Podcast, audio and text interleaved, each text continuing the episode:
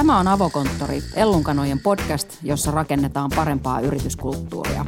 Mä olen liiketoimintajohtaja Miia Savaspuro. Ja mä oon talouden ja politiikan toimittaja Annukka Oksanen.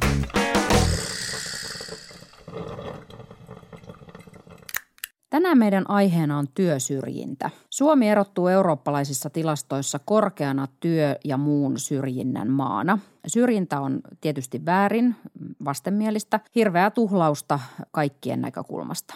Meille tulee vieraaksi klassisia suomalaisia designvalaisimia valmistavan yrityksen Innojokin perustaja Jukka Jokiniemi. Podcastin lopussa Ellunkanojen perustaja Kirsi Piha esittelee bisneskirjoja, jotka ovat tehneet hänen vaikutuksen.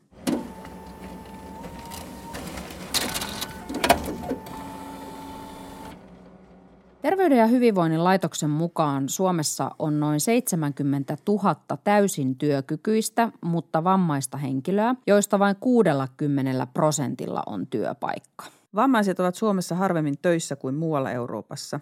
Ja eurooppalaisissa tilastoissa Suomi erottuu korkean työsyrjinnän maana. Vammaisten henkilöiden tulotaso on matalampi kuin väestöllä keskimäärin Suomessa. Ja edelleen, kun tilastoja katsoo, niin suurin este vammaisten ja osatyökykyisten työllistymiselle on ihmisten asenne.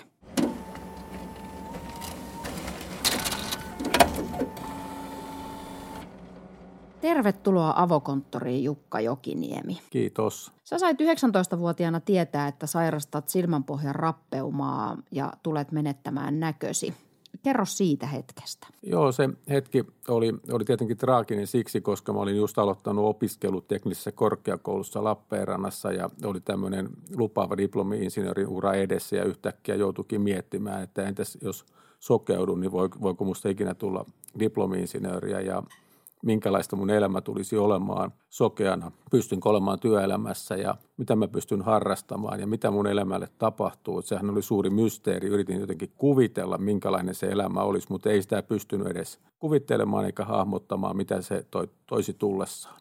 No tämä tieto sitten määritti tietenkin sun elämän suunnan lopullisesti – koska sä kiinnostuit sit selvittämään, että millaisessa valossa huonosti näkevä ihminen näkee parhaiten. Ja tosta kiinnostuksesta syntyi sitten sun perustama yritys Innojok. Ja te olette tänään Suomen ö, yksi menestyneimpiä ja suurin design, näiden klassisten suomalaisten designvalaisimien valmistaja. Valmistatte muun muassa tätä Ykinummen klassista lokkivalaisinta, Liisa Johansson Paappen valaisimia ja niin edelleen.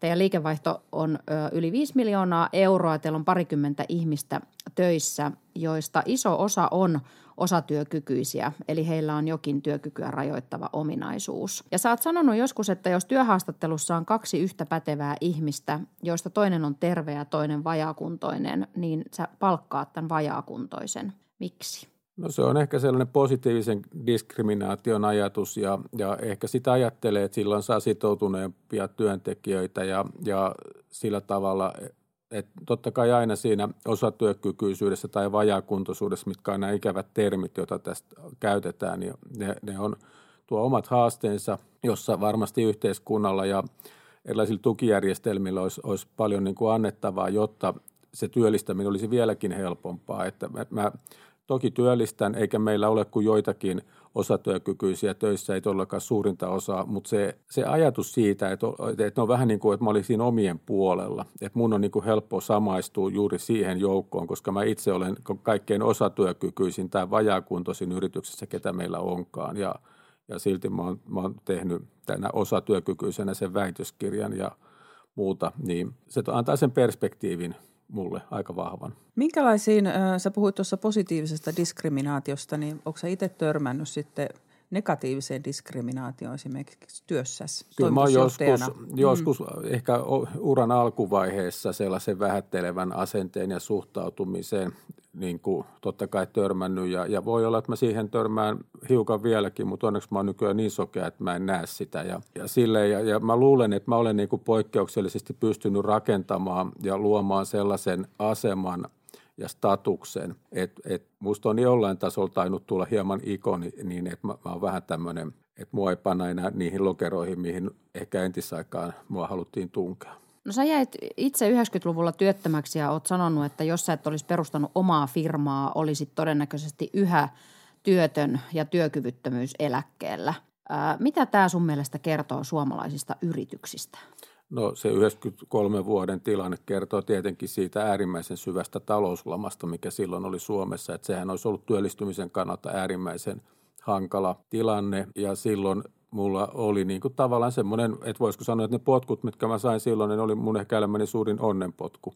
Että, että se antoi mulle, se ohjasi mut sellaiselle uudelle tielle, että ryhdy yrittäjäksi. Ja, ja, ja se tilanne, missä mä olin, mä olin silloin niin te, totaalisesti kuopan pohjalla, että mä en edes nähnyt, että sitä kuoppaa pystyisi syventämään. Että ei mulla ollut mitään muuta vaihtoehtoja kuin tulla vaan ylös sieltä. Ja, ja se oli mun, mun onni, että mä lähdin yrittäjäksi. Totta kai siinä tapahtui monta kohtaa, jolloin mä vasta tajusin, että kuinka mä tuun sieltä kuopan pohjalta ylös ja miten se homma lähti käyntiin ja mistä sitten lähdettiin hyvälle kasvuuralle ja tietynlaisen menestyksen polulle. Mutta se, että, että näin kävi, niin sehän on taas puhdas sattuma ja onnenkantamoinen, vaikka, vaikka toki eihän menestys koskaan perustu pelkkään sattumaan, siinä joukko oikeita toimenpiteitä ja kovaa työtä myös takana. No, valaisimia monenlaisia, niin mistä sä keksit just tämän tuotepaletin, mikä teillä on? No, se Silloin ei ollut vielä yhtä suosittuja nämä klassikot. Ei, ei, ei ja eikä kirkasvalojakaan ollut. Et se, että mä aikanaan tein diplomityön valaisin tehtaalle ja sitten mä olin vielä sähkötukkukaupassa töissä, niin se oli mulle sellainen ihan tietoinen valinta, että jos mä kerran sokeudun, niin miksen taistelisi valolla sokeutta vastaan, koska, koska valottomuus on sama kuin pimeys ja pimeys on sama kuin sokeus ja valo on taas sama kuin näkeminen, niin mä ajattelin, että tämä on mun väline taistella sokeutta vastaan ja sokeutumisen prosessia vastaan ja sehän oli varsin – hyvä oivallus, eikä siihen tarvinnut edes kauheasti järkeä, että sen ymmärtää. Mä palaan vielä tähän, että tosiaan tähän näin, kun, kun sä oot sanonut, että sä todennäköisesti ilman tätä omaa firmaa sä olisit todennäköisesti työkyvyttömyys eläkkeellä ja vähän niin kuin viittaatkin siihen, että sua ei ehkä olisi palkattu, kukaan niin ulkopuolinen ei mm. välttämättä olisi sua palkannut – niin, ja tilastoistakin tiedetään, että, että Suomi on eurooppalaisessakin vertailussa niin kuin hyvin korkea työsyrjinnän maa. Miksi meitä vaivaa tällainen asennevamma? Asennevammaisuudesta siellä voi olla monia käytännön syitä. Että yksi on tietenkin se, että kaikki mikä on vähän tuntematonta, niin sitä vähän aristellaan. Ja sitten tulee sellainen – tilanne, jossa vajaa kun työkykyisen palkkaat ja, ja sitten ne tukijärjestelmät on aika hankalia ja kömpelöitä. Suurin osa työnantajista ei oikein ymmärrä tai tiedä, että mitä tukia edes on saatavilla, niiden hakeminen on vaikeaa. Että vaikka sä saisit ihan hyviä kompensaatioita, niin jo pelkästään se hakuprosessin toteuttaminen voi tuntua liian työläältä. Että ihmisellä on aina vähän kiire, sä haluat tehdä asiat helpomman kautta. Että se ei aina edes johdu siitä, että sä et haluaisi ja uskaltaisi ehkä palkata sitä tiettyä henkilöä, mutta kun se on aina vähän oudompi juttu, että vaikka se näyttää paperilla hyvältä se tyyppi, niin silti herää se kysymys, että tuokohan tämä jotain sellaista yllätystä tullessaan, tuleekohan tästä jotain ylimääräisiä kustannuksia firmalle, onkohan tämä nyt enemmän sairaana, onkohan tämä todellakin yhtä tehokas, häiritseekö tämä sitä työilmapiiriä, tuoko tämä jotain ongelmia siihen työyhteisöön, tarvitsisi niiden vammattomien olla auttamassa sitä koko aika. Kaikki sellaisia kysymyksiä tulee vastaan, joihin ei tiedetä vastauksia ennen kuin ollaan kokeiltu, ollaan oltu rohkeita testaamaan, mikä on homma. Eli siinä on todella paksu tämmöinen kysymysten ja huolien ja pelkojen peitto välissä sen töihin otettavan ammattitaidossa ja sitten sen äh, työnantajan välillä. Että jos siinä tämmöinen massa völlyy välissä, niin siinä, siinä ei herkästi huomaakaan, että mitä se ihminen osaa. Joo, se semmoinen suuri epätietoisuuden se va, niin kuin semmoinen peitto, joka, joka on siellä, että mitä kaikkea tämä voisikaan tuoda tullessaan. Ja, ja, ja se, se vaatii sellaista niin kuin asennetta molemmilta osapuolilta, että sen vammaisen täytyy osata olla sellainen, että jees, että mä en ota tätä hommaa hirveän vakavasti itsekään ja osata, osata nauraa vähän omalle itselleen ja tuoda se sellainen keveys, että ei tässä ole niin vakavasta asiasta kysymys, mutta nyt puuttuu käsi tai jalka tai, tai silmät ei toimi normaalisti, että, että, että sitten keskityttäisiin kuitenkin siihen jäljellä olevaan toimintakykyyn, että mitä minä oikeasti osaan, onko se tässä työssä ja tässä tehtävässä niin kuin riittävä tai sopiva tai suorastaan erinomainen juttu. Toisaalla tulee aina se, että, että osatyökykyisille voidaan tehdä niitä sopeutumistoimia sinne työpaikalle, että sopeutetaan sitä ympäristöä ja siihen saadaan rahaa ja tukea.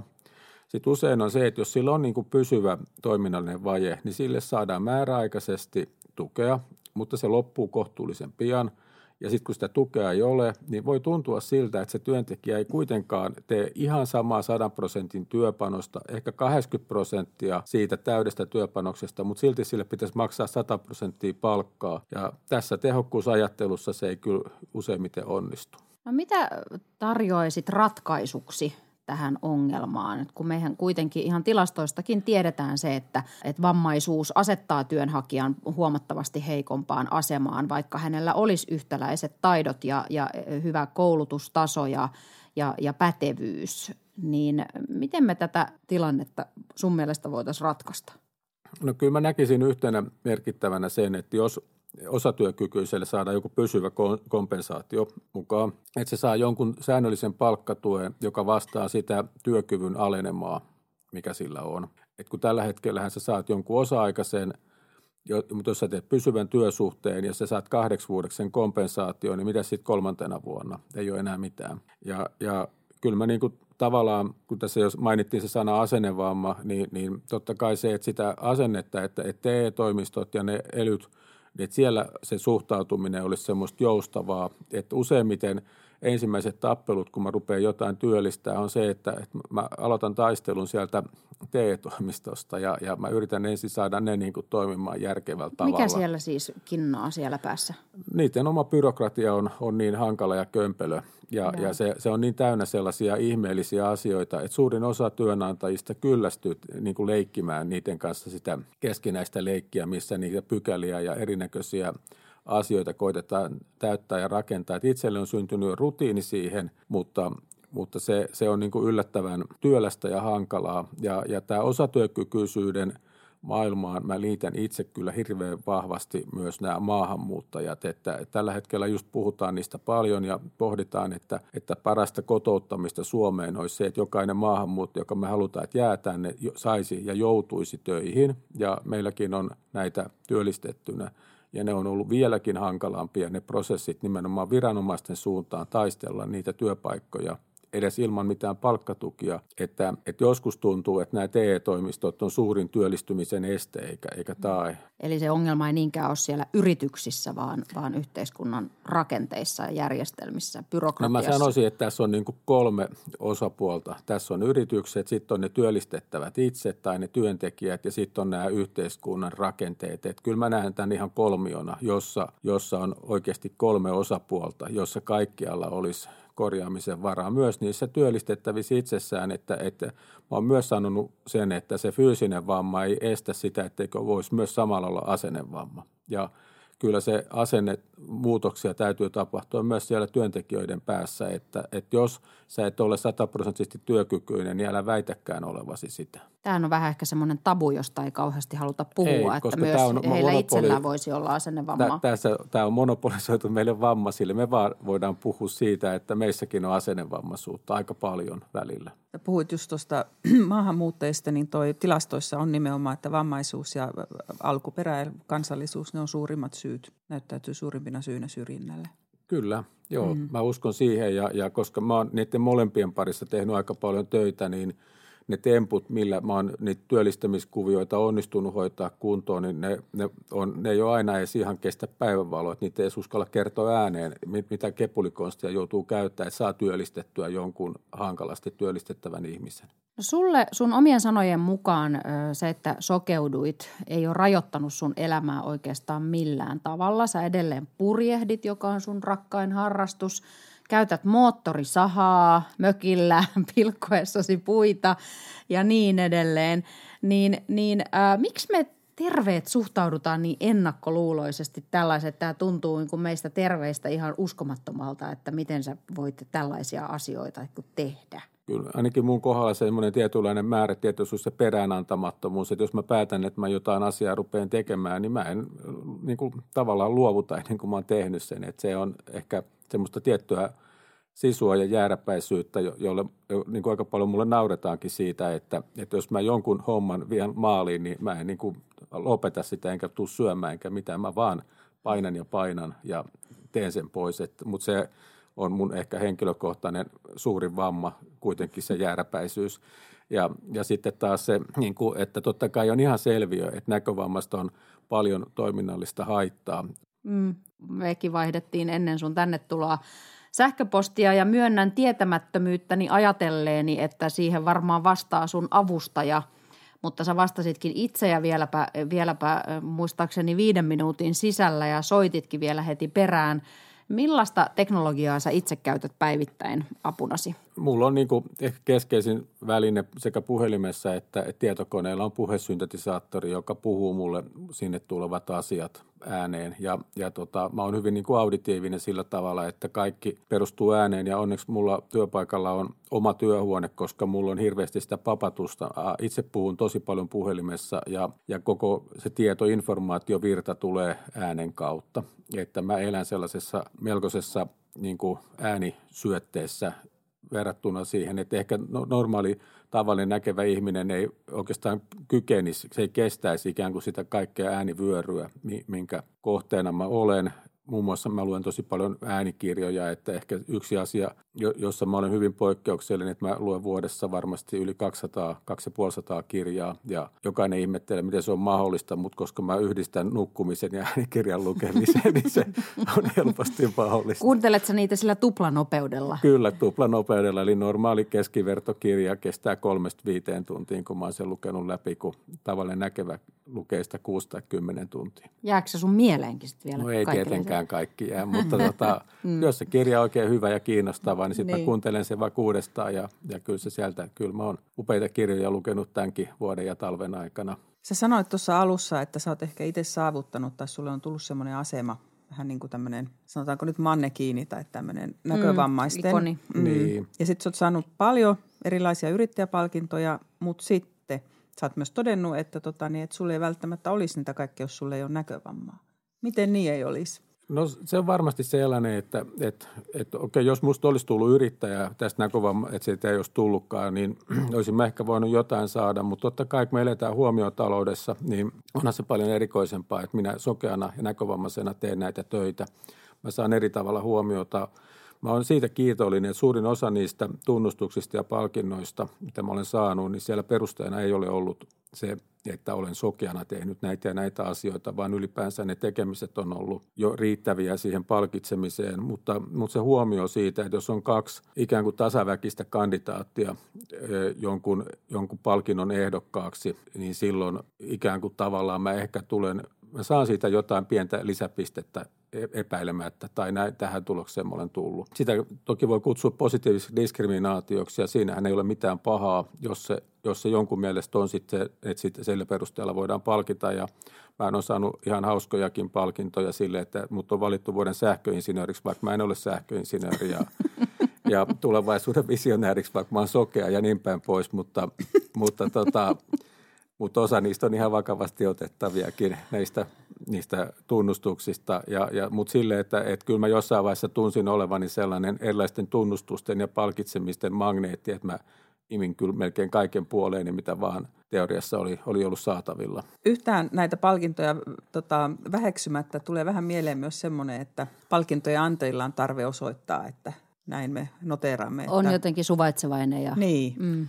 Voi olla joidenkin tapausten kohdalla just sitä, että, että ne haluaa niin kuin ostaa. Ja muistan, että mä olin Ernst Youngin vuoden yrittäjäkilpailu Kaalassa finalistina ja, ja siellä oli kuulemma syntynyt kova keskustelu, että pitäisikö Jukka tsemppimielessä palkita siksi, että hän on niin kuin tavallaan semmoinen ur, urhoollisin tästä joukosta. Mutta sitten mä niin kuin sanoin siinä, että onneksi ei palkittu ja se olisi ollut väärä valinta, koska mä en yrityksenä, mun toiminta ei olisi ollut ansainnut sitä palkintoa ja se olisi ollut virheellinen – tapa palkita se. Ja muistan aikanaan väitöskirjani jälkeen, kun sain useamman kerran palautuksena sen työn takaisin, piti vielä kirjoittaa lisää, niin se väitöskirjalautakunnan puheenjohtaja sanoi, että ei annettu yhtään sääliä sen takia, että olet sokea, että mm. toivottavasti osaat arvostaa sitä. Mä sanoin, no en, en kyllä jokunen kuukausi sitten osannut arvostaa, mutta ehkä nyt osaan, kun se on mennyt läpi. Eli et itsekään haluan tämän tsempparipalkintoa tai säälipisteitä? En nyt lähtökohtaisesti todellakaan halua sitä, että kyllä sitten ne areenat ja foorumit, jossa jossa mä oikeasti olen mukana, niin mä haluan, että siellä ei, että mä en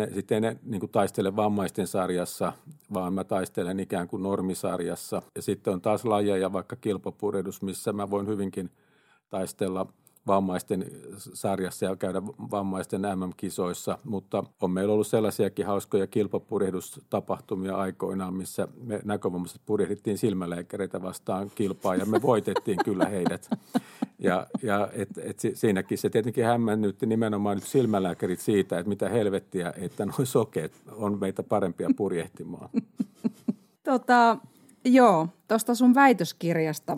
Sä oot siis tekniikan tohtori ja väittelit aiheesta, että miten ihmisten aistit on otettu huomioon kaupunkisuunnittelussa ja rakennetussa ympäristössä. Sun väikkärin nimi oli Kaupunki kaikille aisteille, moni, moniaistillisuus ja saavutettavuus rakennetussa ympäristössä. Mitä siitä selvisi?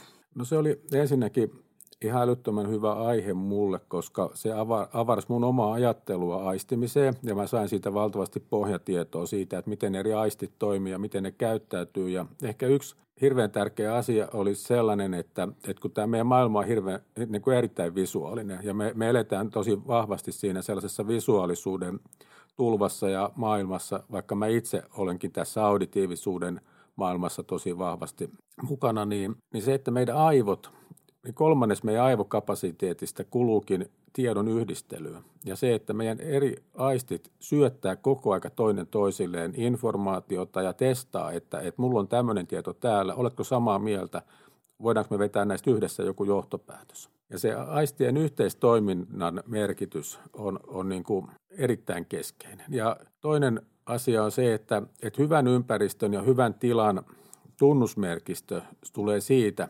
että mikä tahansa aisteista voi haitata ja ärsyttää sitä tilassa olemista tai keskittymistä tai siellä toimimista. Eli hyvän ympäristön tunnusmerkki on sellainen, että kaikki aistikokemukset, mitä siellä tilassa voidaan tuntea, kaikki ne aistiärsykkeet, niiden tulisi olla neutraaleita tai positiivisia. Ja jos joku aisti ärsyttää siellä, niin se ärsytys dominoi kaiken yli. Et sitten se ei tunnu lainkaan hyvältä, jos siellä on yksikin asia, joka ärsyttää. Vaikkapa se tila on hirveän meluisa, niin et sä pysty siellä enää keskittymään, tai siellä haisee tosi pahalta, tai siellä on älyttömän kylmä, tai siellä on aivan liian kuuma, niin, niin yksikin aisti voi pilata kaiken. Ja näin ollen hyvän ympäristön keskeisin tunnusmerkki on, että mikään ei ärsytä siellä. No nyt kun me ollaan avokonttorissa ja avokonttorithan on tämän työelämän iso trendi. Niitä rakennetaan, koska niiden ajatellaan parantavan ihmisten välistä vuorovaikutusta ja lisäävän luovuutta, nopeuttavan päätöksentekoa ja niin edelleen. No sitten toisaalta tiedetään, että jos se avokonttori on huonosti suunniteltu ja siellä on liikaa niin väärän, vääränlaisia aistiärsykkeitä, niin se lisää meteliä, keskittymisvaikeuksia, sitä kautta stressiä ja niin edelleen – niin mitä yritysten pitäisi niin kuin aistien näkökulmasta tietää ää, tehdessään avokonttoreita? Kyllä avokonttoreissa se akustinen niin kuin puoli keskittyy. Ja sitten toinen on, että se, että se häly, mikä tulee ihmisille, voi olla myös visuaalista. Että jos sä jatkuvasti näet kaiken, mitä ympärillä tapahtuu, että siellä ei ole sermejä, että sä et voi silleen vähän niin kuin – vaipua sinne omaan työpisteeseesi, että se on niin kuin liian avoimia ne kaikki näkymät, niin silloin sieltä voi tulla niitä turhia ärsykkeitä näköaistille, mutta se kaikki hälyääni puheen sorina, jos sä koko aika tavallaan kuulet täsmälleen, mitä kaveri puhuu puhelimessa, niin se kyllä vaikeuttaa keskittymistä niihin omiin asioihin tai omaan puheluun. Että siihen ääniympäristöön panostaminen tietenkin on tosi tärkeä. Toisaalta tietysti ihmisen tärkein aisti on tuntoaisti, mutta ei se niin kuin tavallaan tuohon avokonttoriasiaan niinkään liity, mutta kyllä se tekee kovat paineet sille akustiikalle ja se, että siellä olisi vaikka soveltuvaa taustahälyä, joka voi olla vaikka jotain musiikkia tai jotakin, mutta se, että ne äänet ei kantaudu ja ihmiset ymmärtää, että siellä ei huudella pitkän matkan päästä toinen toisille, jolloin moni joutuu kuulemaan sen niille ei tarkoitetun viestin. Myöskin sellaiset kuulokkeet, jossa ihminen on tämmöinen vastamelukuuloke, että se keskittyy vain siihen omaan juttuunsa ja, ja se saa sen oman rauhan, niin on hyvä. Mutta useimmiten näkevillä ihmisillä varsinkin, kun ne kuitenkin näkee kaiken, mitä ympärille tapahtuu, niin se häiriöärsyke voi tulla siitä näkymästä. Sä oot varmaan käynyt melko monissa konttoreissa tässä uras aikana, avo ja muissa, niin miten sä aistit hyvän hyvän työtilan? Kyllä se sellainen rauhallisuus ja levollisuus on, on se tärkeä juttu, että, että se, se on niin äänimaisemaltaan miellyttävä ja, ja että siellä, siellä on jotenkin semmoinen selkeys, selkeys ja siisteys. Mä en oman työhuoneeni suhteen ole mikään malliesimerkki, mutta kyllä mä niin kuin itse aina panostan akustiikkaan ja myöskin hyvä valaistus, että se työskentely on mahdollisimman helppoa ja vaivatonta. Että se on varmasti se, että se ympäristö ei vaadi, vaan se enemmänkin antaa ja rauhoittaa, niin se on aika tärkeä juttu. Ja, ja ainakin henkilökohtaisesti se kova taustamelu tai kaikusuus niin ärsyttää kaikkein eniten. Että kaikusuutta voi olla ja se, sen tyyppisiä elementtejä sellaisissa välikulkutiloissa, mistä mennään ohi, että se vaan ikään kuin vähän järkyttää sua, mutta sä pääset siitä heti pois. Mutta jos sä oot koko aika sellaisen voimakkaan taustamelun kohteena, niin mä ainakin rasitun siitä ihan suunnattomasti. Miten teillä teillä omassa yrityksessä nämä asiat on otettu huomioon? No meillä on avokonttori ja meillä on siellä sermejä tehty, mutta sitten meillä on myöskin hiljaisen työskentelyn mahdollisuuksia ja tiloja, että, että voi mennä vetäytyä tekemään jotain rauhassa olevaa asiaa jonnekin erilliseen tilaan, mihin ei matalalla kynnyksellä tulla häiritsemään. Miten sä, nyt kun teillä tosiaan yritys kasvaa ja oot saanut lukuisia, oot saanut lukuisia palkintoja, palkintoja ja muuta vastaavaa, niin, niin miten luonnehtisit itseäsi johtajana? Mikä sulla johtajuudessa, johtamisessa on tärkeintä asioita, joita sä haluat pitää yllä ja viedä eteenpäin edistää? Mä oon tietysti mielessä kasvuhakuinen ja sellainen. Mä jollain tavalla kyllä johtajana, niin mä tunnen niin kuin suurta nöyryyttä sen asian äärellä ja, ja jopa vähän huonomuuden tunnettakin. Että mä kyllä itse innostun kaikista asioista paljon ja mä tietyllä tavalla monesti liian nopeastikin teen asioista johtopäätöksiä ja haluan pistää asiat toimeksi ja – saat eteenpäin. Ja mä en niin kuin välttämättä aina ehkä ymmärrä sitä, että, että muut ihmiset ei pysy mun vauhdissa mukana. Ja sitten mun on hirveän vaikea ymmärtää, että jos minä nyt sokeana pystyn tällä vauhdilla tekemään nämä asiat, miten muka näkevät ei pysty. Että mulle tulee niin kuin semmoinen niin kuin vääristynyt kuva siitä, että kaikkien pitäisi olla jotenkin kaikissa asioissa vähintäänkin yhtä nopeita ja tarkkoja ja teräviä tai muistaa numerot yhtä hyvin kuin minä. Ja näinhän se vaan ei ole, mutta mun on jotenkin hirveän vaikea ymmärtää, että miten muka vammattomat ei pysty samaan. Eli sä oot hyvin kärsimätön. Kyllä mä vähän on sellainen jo, että mä haluaisin. Ja sitten jos ei oikeasti hoideta asioita, mistä on sovittu, niin, niin mä myöskin tosiaan ärsynyn aika helposti ja, ja multa loppuu pitkä. Tai siis kyllä mä oon niin pohjimmiltani kiltti ja pitkämielinen, välillä liiankin, mutta sitten, sitten tosiaan sille, että, että mä haluaisin, että ihmiset hoitaa itse ja kantaa vastuun omista tekemisistään asioista. Että mä annan kyllä hyvin paljon – valtaa ja vastuuta tehdä asioita, mutta kyllä mua myöskin ärsyttää aika paljon, enkä mä osaa sitä peitellä, jos ei ne hoida asioita. Onko sulla ollut tuossa sun uran varrella johtajana joitain semmoisia avainkokemuksia tai käännekohtia, jotka on muuttanut sun ajattelua johtamisesta? No kyllä mä yritän opiskella, lukea aiheeseen liittyviä kirjoja. Kovasti me yritetään kysellä ihmisten niin kuin näkemyksiä ja, ja ty- työtyytyväisyyttä ja kaikkea muuta. Ja meillä on valtavasti parannettavaa meidän omissa prosesseissa ja kaikissa muissa. Kyllä ehkä sen tyyppinen ymmärrys siitä, että jos jossain tapauksessa on joku rekrytoitu joku ihminen ja se näyttää, että siitä hommasta ei meinaa tulla oikein yhtään mitään, niin aikaisemmin mä olin niin kiltti, että mä en kuitenkaan uskaltanut koeaikana pistää viheltää peli poikki. Tällä hetkellä mä en epäröi hetkeäkään, että jos ei se homma suju, että mä vihellän pelin poikki. Kerro tähän loppuun vielä, että mitä unelmia sulla on vielä tulevaisuuden varalle? On ehkä silleen noiden unelmien suhteen Minusta on tullut aika varovainen, koska tähän mennessä kaikki, mistä mä oon unelmoinut, niin mä oon aina saanut ne toteutettua. Ja, ja tota, jotenkin mua pelottaa alkaa tekemään unelmia. Se, mitä mä tällä hetkellä teen, että mä oon kehittänyt uuden huoneistohotellibisneksen ja siellä parhaillaan rakennetaan uutta huoneistohotellia ja se valmistuu kesäkuuksi. Ja mm-hmm. Kerros on, tästä lisää.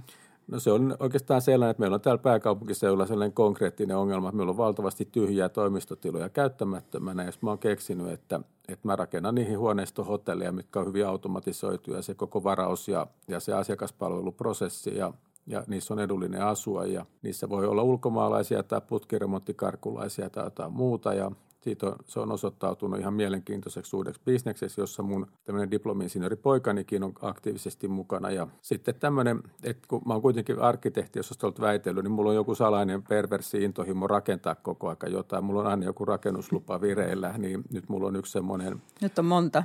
Nyt mulla on niin yksi semmoinen elintarviketeollisuuden rakennus rakennusprojekti lähtemässä käyntiin, jossa mulla on tänään vielä tapaaminen arkkitehdin kanssa ja, ja sellainen, mutta semmoisia unelmia, jotka olisi niin kuin jotain todellisia unelmia, niin ehkä sellainen. Mun poika joskus kysyi, että paljon se Jukka olisi valmis maksaa, jos saisi näön takaisin. Ja, ja tota, mä sitten sanoin, että ehkä yhden asunnon verran pari sata tonnia varmaan voisi pulittaa siitä, mutta ei yhtään enempää. Ja kyllä mä jotenkin mä ajattelin, että olisihan se vielä makea, että jos tämän elämän aikana tulisi sille, että saisi jonkun verran sitä näköä takaisin, niin olisihan se jonkunlainen unelma. Toinen on se, että mut puuttuu kilpapurjehdukset maailmanmestaruusmitalli. Mä oon ja saanut vaikka kuinka paljon Euroopan mestaruuksia, mutta maailmanmestaruus puuttuu, mutta se ei kyllä toteudukaan, kun en mä enää jaksa kilpailla. Kiitos paljon, kun tulit vieraaksi, Jukka. Kiitos. Kiitos. Tervehdys, mä oon Kirsi ja tänään mä ajattelin puhua vallasta. Ja kirja on Adam Grantin Power Moves. Adam Grant on sillä tavalla jotenkin erikoinen tyyppi, että mä oon jotenkin aina mietin, että mitä mieltä mun pitäisi olla ylipäänsä tästä Adam Grantista ihmisenä. Ja sen kirjoistahan esimerkiksi Originals on ihan todella, todella hyvä ja ajatuksia herättävä. Muistaakseni on sitä täällä jossain suositellutkin, jos en, niin, niin nyt suosittelen senkin tässä sivussa. Sen Give and Take on myös ihan hyvä, vaikka siinä ajatuksissa on ehkä jotain vähän ikävän manipulatiivista ja ehkä vähän tämmöistä itsekästä ajattelua taustalla. Sitten Plan B-kirja yhdessä Sheryl Sandbergin kanssa oli sitten vähän, että mm, no en mä ole ihan varma. Eli mitä mieltä pitäisi olla Adam Grantista, mä en oikein tiedä vielä. Mutta joka tapauksessa tämä uusin kirja Power Moves on erittäin kiehtova itse asiassa parillakin tavalla. Toinen niistä on se, että tämä ei oikeastaan ole kirja, vaan tämä on ihan selkeästi tarkoitettu jo, jo niin kuin alusta lähtien kuunneltavaksi. Eli Adam Grant siis puhuu tämän se ei kuitenkaan sitten ole ihan pelkkä äänikirjakaan, eli se on jotain niin kuin podcast-sarjan, äänikirjan ja ehkä jonkun niin kuin radio-ohjelman väliltä. Se on viihdyttävä, se on tosi nopea temponen ja se on erittäin kiinnostava. Tämä kirja ja siis Adam Grant lähtee liikkeelle Davosista, missä niin sanottu valta kokoontuu vuosittain – Grant käsittelee tässä valtaa eri näkökulmista. Se käsittelee yhteiskunnan valtaa, johtajan valtaa, tiimin valtaa, ideoiden valtaa, tekoälyn valtaa, vanhaa versus uutta valtaa ja myös naisten valtaa. Kirja toimii tosi hyvin sen takia mun mielestä, että siinä on annettu ääni näille haastateltaville itselleen. Eli nämä haastattelut on sellaisena kuunneltavissa ja Adam Grant sitten puhuu siinä välissä aina tästä valtateemasta – tässä on mukana johtajia niin General Motorsista, Googlelta, Slackista, Goldman Sachsilta, NASAsta, Facebookista, Gates Foundationin toimitusjohtaja, Microsoftin toimitusjohtaja ja niin edelleen. Eli tämä kirja on, on niin kuin voisi sanoa, ilotulitus-ajatuksia vallan ympärillä vähän hengästyttäväänkin tahtiin. Ja vaikka tässä on tämä punainen lanka olemassa, niin tämä on jotenkin innostavan monipuolinen – Mä oon kuunnellut paljon äänikirjoja ja aika usein äänikirjat etenee vähän hitaasti ja tässä ei todellakaan ole sitä ongelmaa. Tässä pitää keskittyä todella tarkkaan, että pysyy perässä eli tämä on tosi nopea temponen. No äh, kirjassa kerrotaan siitä, että valta muuttuu koko ajan ja viime vuosina siinä on tapahtunut vielä iso muutos. Eli tämmöistä salailusta ja harvainvallasta on siirrytty läpinäkyvään massanvaltaan, ei vähiten kommunikaatiovallankumouksen takia. Meillä on halu ja kyky kommunikoida ja se on sinällään jo valtaa. Kulmahuoneessa oleminen on vähemmän kiinnostavaa kuin miljoonin vaik- miljooniin ihmisiin vaikuttaminen suoraan. Vallan perinteiset tunnukset on vaihtunut verkostoihin, joilla sitten kollektiivisesti on enemmän valtaa omiin elämiin, työpaikkoihin ja maailmaan kuin ehkä koskaan aikaisemmin. Ja kuinka tässä maailmassa sitten pitäisi navigoida ja erityisesti ehkä kysymys on, että kuinka nämä vanhan vallan edustajat, niin jotka siellä Davosissa nyt kokoontuu, niin osaa sitten navigoida tässä uudessa uuden vallan maailmassa – Adam Grant antaa näiden haastattelujen avulla enemmän ehkä tämmöisiä innostavia sytykkeitä ja ajatuksia, hyviä kysymyksiä kuin varsinaisesti valmiita vastauksia ja, ja se on itse asiassa ihan hyvä asia. No sitten kun tämän on kuunnellut, niin sitten mietin edelleen, että no mitä tästä Adam Grantista nyt sitten pitäisi ajatella. Tämä Grant on siis psykologi ja kirjailija. Se on tunkenut itsensä niin sanotusti piireihin. Se on professori Whartonin yliopistossa Pennsylvaniassa ja kirjoittaa kirjoja yhdessä tosiaan esimerkiksi vaikka Sheryl Sandbergin kanssa – sen kirjat on enemmän provokatiivisia kysymyksiä kuin ehkä tämmöistä kokonaisvaltaista teoreettista ajattelua. Se on jonkinlaisena nap- lapsinerona saanut viran omassa yliopistossaan kaikkien aikojen nuorimpana, eli alle 30-vuotiaana. Ja kertooko tämä sitten itse asiassa enemmän siitä Grantista ja sen kyvykkyydestä vai just siitä vallanmuutoksesta, joka on tapahtumassa ja josta se puhuu? No sitten mä tulin siihen lopputulokseen, että ehkä siitä Grantista nyt ei tarvi ajatella mitään, eli ei tarvi määritellä, että onko se nyt sitten niin helppo heikki vai eikö se ole, koska sen kirjoittamat kirjat on joka tapauksessa erinomaisia ja ne herättää tosi, tosi tota, kiinnostavia ajatuksia. Niin myös tämä Power Moves-kirja. Ehkä pieni miinus tämän tämän kirjan niin kuin osiossa on, on tämän vinkkiosaston. Siinä on aina jokaisen niin kuin luvun jälkeen on tämmöinen vinkkiosasto. Ja, ja tota, siinä on siis erittäin ärsyttävä taustamusiikki, joka, joka jotenkin niin kuin ärsyttää sitä kuuntelemista ja vähän häiritsee sitä. Ja sitten mun, mun mieleen kyllä tämä naisvalta-osio oli selkeästi liian pitkä suhteessa näihin muihin osioihin. Ja siinä tuli ehkä hieman tämmöinen mansplaining fiilis siitä, siitä, vaikka se sinänsä oli kyllä kiinnostavaa ajattelua ja siinäkin haastattelut oli tosi hyviä. Mut kokonaisuudessaan tämä kirja, joka siis on äänikirja ja podcastin yhdistelmä, on Adam Grantin Power Moves ja se kannattaa lukea. Tämä oli Avokonttori. Kiitos seurasta. Seuraavassa jaksossa puhumme siitä, pitääkö yritysten ottaa aktiivisen kansalaisen rooli yhteiskunnassa vai riittääkö, jos ne tekevät tulosta ja työllistävät ihmisiä. Vieraaksi meille tulee digiyhtiö Goforen toimitusjohtaja Timur Kärki.